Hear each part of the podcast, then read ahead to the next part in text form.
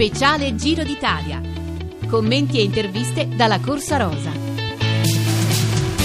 Da Peschici sul Gargano, in provincia di Foggia, buonasera e buon ascolto da Emanuele Dotto. Tappa suggestiva e meravigliosa, l'ottava del Giro d'Italia, da Molfetta al promontorio del Gargano, cinto da mura incastonate nell'antico borgo di case dalle cupole grigie. Tappa stupenda dal punto di vista tecnico, arrisa al basco Gorka Ixaguirre Inxausti, davanti al nostro Giovanni Visconti e a Luis Leon Sanchez. Quarto battaglin, ancora in maglia rosa il lussemburghese Bob Jungels, visto che in classifica generale generale nulla è mutato. Le pagelle di Ghirotto.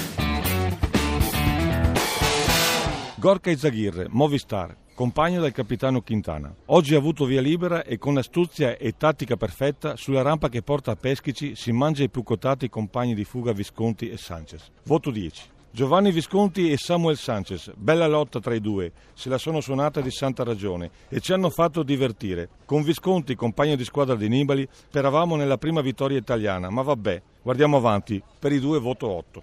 Valerio Conti, lo scalatore romano, ha dato anima e cuore.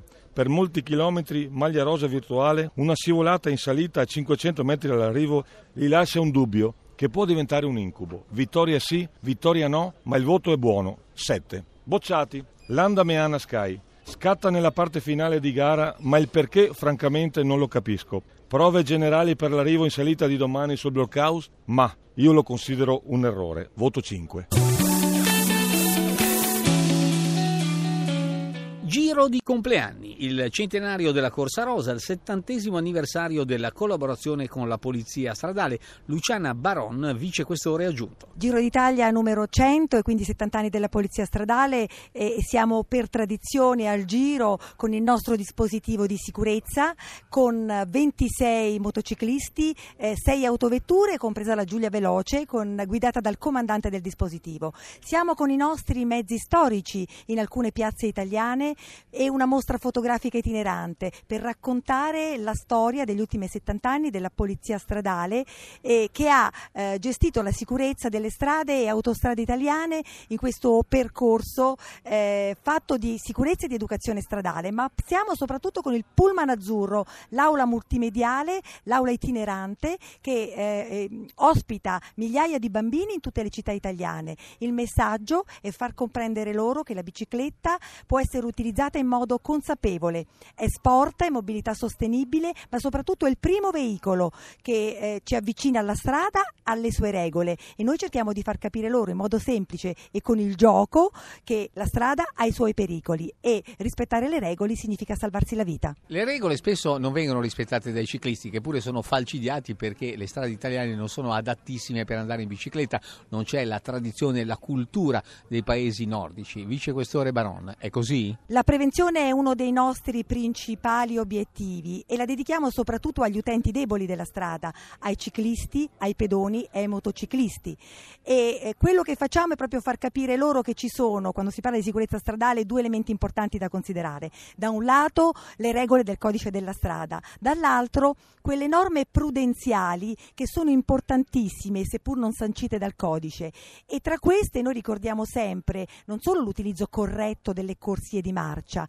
In città, nei centri eh, urbani si può viaggiare affiancati, ma mai più di due. Nei centri extraurbani è importante sempre viaggiare in fila indiana. Questo consente ovviamente migliori manovre di sorpasso.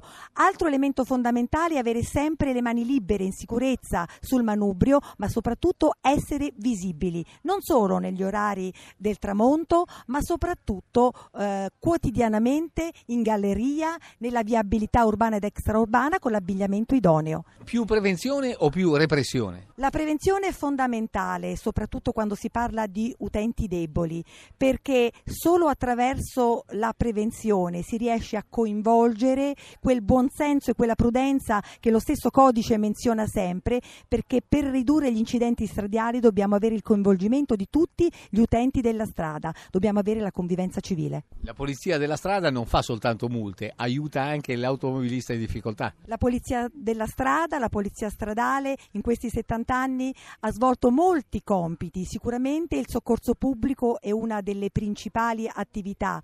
Oggi ci occupiamo ovviamente anche di scorte, di attività di sicurezza e di prevenzione con numerosi progetti. L'ultimo anche il progetto Chirone, dedicato alle vittime degli incidenti stradali e quindi alla formazione del personale affinché le vittime degli incidenti stradali possano essere assistiti proprio dal primo, dalla prima persona che li soccorre, appunto gli uomini della stradale.